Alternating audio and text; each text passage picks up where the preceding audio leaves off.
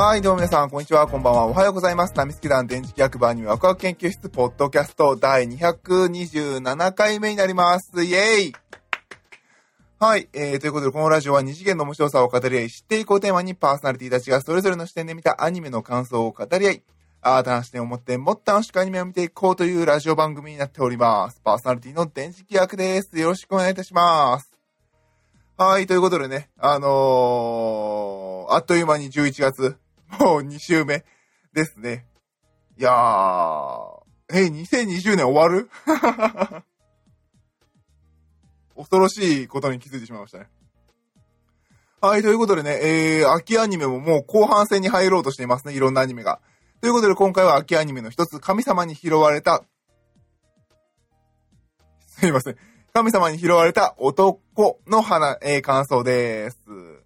はい、えー、ということでね、あのー神様に拾われ、神たちに拾われた男がごめんなさい、間違えましたね。神たちに拾われた男の感想になります。えーと、この、今のとこね、えー、ネットフリックスで配信されてる5話まで、えー見ました。もしかしたら、アマゾンの方が早いのかな？はい。えーになっております。で、えー、この話はですね、そうですね、あのー私たちのね、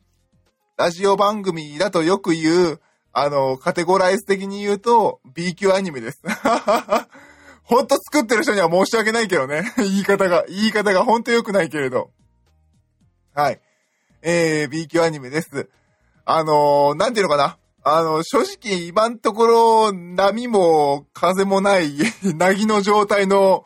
あの、異世界転生ものをひたすら見てるというアニメになっております。はい、でもね、このアニメ結構私、このアニメというかこの作品ね、意外と私好きなんですよ。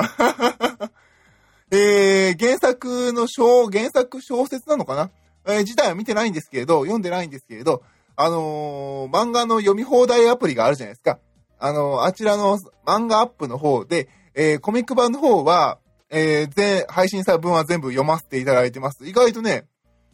読めちゃうんだよね、これ。何なんでしょうね。不思議と読んじゃう。だって、まあ、あの、内容的にはね、あの、嫌いな人はいると思うよ。あの、異世界転生して、まあ、あの、転生のお詫びに、転生っていうか、まあ、あの、転移者なの。転移者っていう言い方だったかな、この作品上は。あの、まあ、あの、パラレルワールドの世界に、あの一人魂を引っ張ってくると。で、魂を引っ張ってくるときに、あの、お互いのところにある、こう、見えない壁みたいなのに穴が開くから、えー地球では科学が発達してて、魔法を、魔力を使ってないから、その魔力の一部を流れ出して、あの、その神様たちの世界に送っる。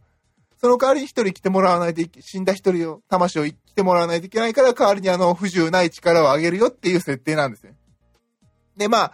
転移者たちがいろいろいると。で、まあ、同じ時代に転移者はいないと。なので、あの、主人公は、あの、いろんな街とか生きていく上で、あ、転移者たち、過去の転移者たちが残したものなんだなっていうのに出会っていったりとかするだけの話なんですけど。で、まあ、だから、あの、なん、なんなのかな。あの、すごく特別な力を持った転移者が、あの、いろんな人たちと出会って、これできますよってやると、なんて君はすごいんだ。あ、俺なんかやっちゃいましたみたいな、あの、テンプレが続くわけ。永遠と、永遠と続くわけなんですよ。まあ、なので、あのー少年漫画的なハラハラドキドキとかそういうのは、そうですね、あの、原作全部読んでないので、は断言するのは申し訳ないんですけど、あの、配信されてる漫画を全部読んだ段階だとないですね。どちらかというと、すごくあのーハートフルな、あのー日常は、日常漫画っていう感じでしたね。で、まあ、あとはあのーその元の世界の、あのシス、テマチックな考え方を用いて、そんな考え方をしたのは初めてだ、わーとかみんなが驚いていくっていう、そういう、えー作品になっております。で、あ、はい。で、まあ、あの、ホームページのね、イントロダクションを読ませていただくと、えーブラック企業に、システムエンジニアとして勤めている39歳の独身サラリーマン、竹林龍馬は、一人アパートであっけない最後を遂げる。展開に召された龍馬だったが、創造神、愛の女神、生命の神に協力を求められ、子供の姿で異世界へ転生。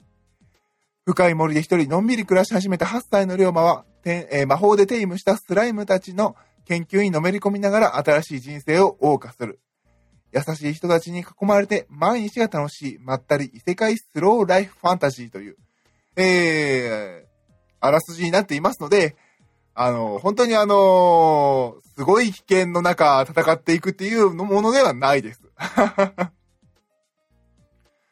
そうですね。でもあのー、5話まで見てて、で、そう、昨日お酒飲みながらね、あ、これ見ようと思って見てたんですけど、なんていうのかな。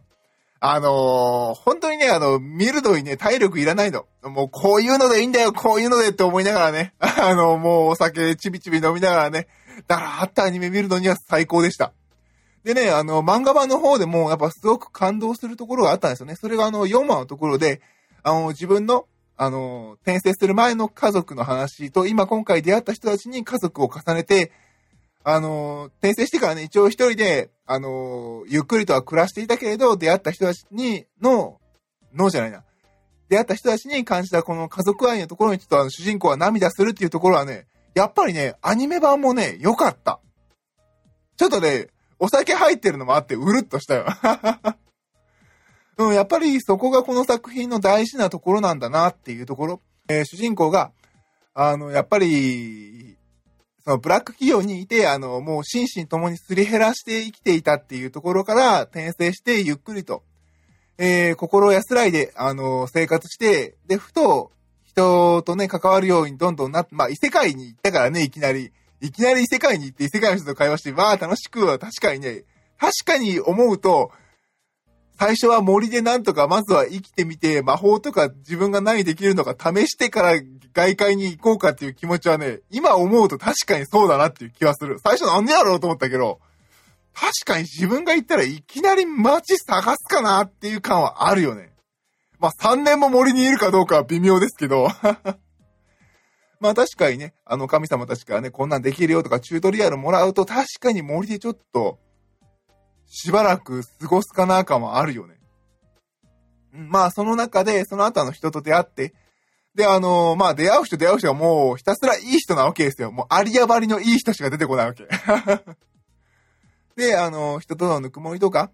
えー、そういうのに触れ合って涙するっていう、最後涙するっていう4話は、いい話だった。ああ。なんかね、うん、なんかあの、私はね、あの、漫画読んでるから知ってるからよかったけれど、なんじゃこの異世界転生と思って見せた人たちは4話まではきついかもしれないけれど、あの4話の話になると、ああ、そういう話かっていう感じはすごく、すごくしましたね。意外とね、あの漫画版ってね、そこにたどり着くのが長かったの。テレビアニメ版はね、結構そこをね、パッパッとはしょっていって、本当に必要なとこだけ抽出して綺麗に編集されているので、すごく見てて面白かったですね。見てて心地いいというか、余計な話がないなっていうところ。もちろんその余計な部分、別に余計な部分って余計じゃないんですよね。あの、商人さんと、ちゃんとやりとりとかして、あの、商人さん、もうがっつりネタバレの話ずっとしてて申し訳ないんですけど、例えばあの、公爵のね、公爵家の人々に拾われて、公爵家のあの、つてで、信用できる商人、あの、紹介されるんですけど、商人さんは最初疑ってかかるんですよね。で、それに対してちゃんとあの、自分の力を示すとかいう、そういう話とかもあるんですけど、そこはもう、あの、本編とは必要ないので、パンと、えー、切られたりしてますね。あれ、わざと切ってるのかな感はあるんですけどね。その一つとしては、あの、主人公はね、いろんなことができるようになりたいって言ったから、あの、全部の属性の力を使えるように、ね、あの、神様から力を授かったけれど、まあ逆に言うと器用貧乏になりやすいから気をつけろって言われたんですよね。だから珍しいけれどそんな騒ぐほどではない能力をもらって。で、あの、まあいろいろできる能力の一つに錬金術っていうのがあるんですよ。でもその錬金術が行った世界では、あのー、詐欺師の扱いだったんですね。過去にできたやつがいたけれど、それ以降できたやつがいない技術って言われて、それできてたの前の転写じゃねえか、とかいう話があった、あるっていうね。で、まあ、あの同じ転写で、ね、能力を持ってちゃんとあの、その、なんだろう。確かあの、その錬金術をやるのに科学知識は必要なんですよね。鉄、錆びた鉄からさ、あの酸素を抜くとかね。合成するとかいうのに、その知識がないから、うまくいかなかったという。で、あの、その知識を持ってる主人公ができて、それを見せて、あの、商人を説得するとかね。そういう話とかもいろいろあったんですけど、そういうところ、細かいところは全部はしょってましたね。まあ確かにそこって、いるのかな感はある。あの、最後のその家族の4話の、あの、感動するところの話持っていくのに、その手前である商人とのやりとりはいらねえなって確かに思いました。なのであの、今回この作品は多分、すごくすごく考えられて脚本が練られているので、多分最後面白くしてくれるんじゃないかなと思って、えー、見てます。もうすぐね、あのー、私が読んでる漫画版に追いついちゃうんで、私もあの知らない話が、えー、出てくるはずなので、すごくすごく楽しみにしております。まああのね、あのー、なんだろう、主人公がすごく強いご都合主義系はね、嫌だっていう人はいると思うんですけど、まああの、なんだろうな、あの、たまにあるじゃないですか。なんかアニメ見るかと思って、いや、でもこれなんか面白いらしいけど、なんかもうこれ一生懸命見んのつれえな、みたいな気分の時あるじゃないですか。そういう時にあの、この作品見て、だらだら流して、いや、それねえだろとか言いながら、えー、突っ込みながらね、楽しく見てもらえればいいかなっていう作品になっております。いや、本当にね、突っ込みどころは山ほどあるんだよ。まあ、あの、ス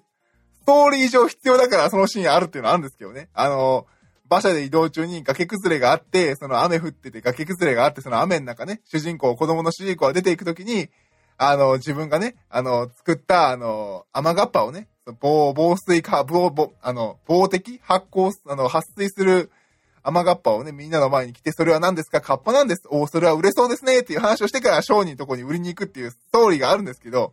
その雨がっぱ来て、その僕も手伝いますってこう、土砂のところに行った時に、まず最初にやることが、魔法を使って、あの、魔法のね、まあ、結界みたいなのを貼って、雨がみんなにかからないようにするわけですよ。おお、これはとかみんな言うんですけど、いやいや、お前それ最初からやれば雨がっぱいらんやんけ感もね、あるんですけど、まあ、そこは言ってはいけないとかね。あの、公爵家は家に来た時に、公爵家の一番偉いお父さんが立ちっぱで、他みんな座ってるっておかしいだろ、その設定みたいなね。今、原作には細かいそこの話があるのかもしれませんけれど、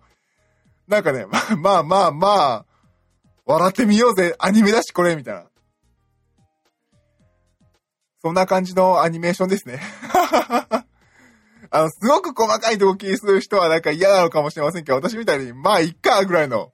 えー、広い心で見ていただければ、えー、ほのぼのとね、まあ、こういうのもありなんじゃないかなと思います。特に今季はなんかもう力入りまくったのひしめき合ってますからね。たまにはこういうので、えー、力を抜いてね、あの、ふわっと、えー、見ていただけるのもいいんじゃないかなと思います。あとはそうですね、オープニング曲があれなんですよね。田所あずささん。で、主人公のね、あの、転生後のね、キャラクターも田所あずささんだったかな。が演じられております。田所あずささんの楽曲、私ね、全部聴いてるってわけではないんですけれど、まあ、今回オープニング曲は優しい世界という、えー、オープニング曲になってて、すごくすごく柔らかい優しい歌を歌われてて、ああ、こういうの歌える人なんだっていうのをえー、すごく感じる曲になってましたね。うん、いい曲でした。ちょっとこれは後で Apple Music で検索してみようかなと思うぐらい、いい曲だったのでね、ぜひ皆さんも、えー、見てみてください。あとはね、なんでしょうね、まあ、この作品、いつ、あのー、キャストをね、アフレコしたのかわかんないですけど、なんでしょうね、あの、ほら、コロナの影響で、あの、みんな集まって収録できなくなって、なんかアメリカの、あの、アニメのアフレコ式みたいな感じの、もう一人一人とって合体合わせるっていう形のスタイルが多くなってるっていう話が今よく出てると思うんですよね。まだ、あの、まだそれが主流の段階だと思うんですけれど、あの、そうなった結果として、あの、なんだろう、ベテランさんとかのスケジュールが取りやすくなった現象が起きてるらしいんですね。逆に。あの、一箇所に絶対みんな集まらなきゃいけないとかだったら、来れない人多いから、あの、あい、あの、採用できなかった人とかいて、代わりの人が、はい、あの、別のね、若手にチャンスがあったりするんですけど、まあ、それが今なくなってる状況らしいんですけど、あの、この神たちに拾われた男のキャストすごいね、なんか、もう聞けば聞くだけ、ああ、この人、この人、みたいなのがずらっと揃っててね、ちょっとね、面白いですね。あの、逆に言うとさっき言ったあの、なんか、なんじゃ、な、なんかね、あの、ほら、その、公爵の人が立ってたりとかね、あの、ちゃんと、合ってんのかなこの設定のこの状況みたいな。が、えー、ちぐはぐが一瞬見えるんですけど、その辺をね、全部キャストたちがね、あのー、書き消してるというか、それをちゃん、それを飲み込んでちゃんとストーリーに、あのー、することができる人たちが、キャスティングされてるな感がすごいですね。なんか、おー、なんか、おー、すげえな、このキャスティングみたいな。よく揃えたな感が思いましたね。この B 級アニメにっていう ほんと失礼ですよね、B 級アニメって言い方。まあね、A 級アニメってのはあの、ほら、今あの、100億円の売り上げ上げてるああいうやつですから。はい、なのでね、あのー、私は結構あの、好きな、えー、作品です。私はこれすごく面白くて、えー、見てます。なので、まあ皆さんもね、あの、さっきも言ったようにね、あー、なんかアニメ見たいけど、こう、もう重いのを見るのもなーっていう時は、あの、神たちに拾われた男、えー、見てみてはいかがでしょうか。はい、ということで今回はですね、神たちに拾われた男の5話までの感想を話させていただきました。パーソナリティは私、電磁気役でした。どうもありがとうございました。